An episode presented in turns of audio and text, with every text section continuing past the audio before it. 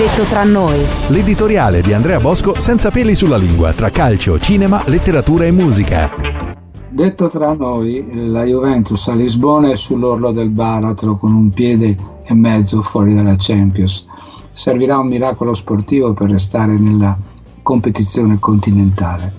Non oso viceversa immaginare quale tipo di miracolo la Juventus dovrà operare per uscire indenne dalle accuse che la Procura di Torino ha formalizzato nei suoi confronti, che si riassume in una sola parola, reiterato falso in bilancio.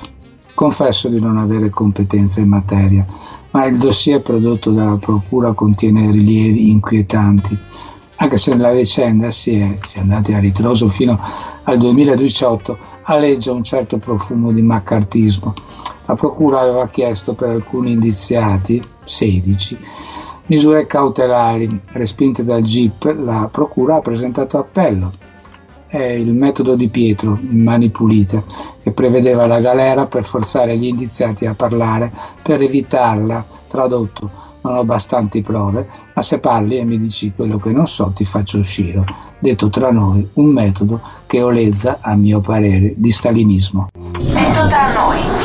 Detto tra noi. L'editoriale di Andrea Bosco senza peli sulla lingua tra calcio, cinema, letteratura e musica.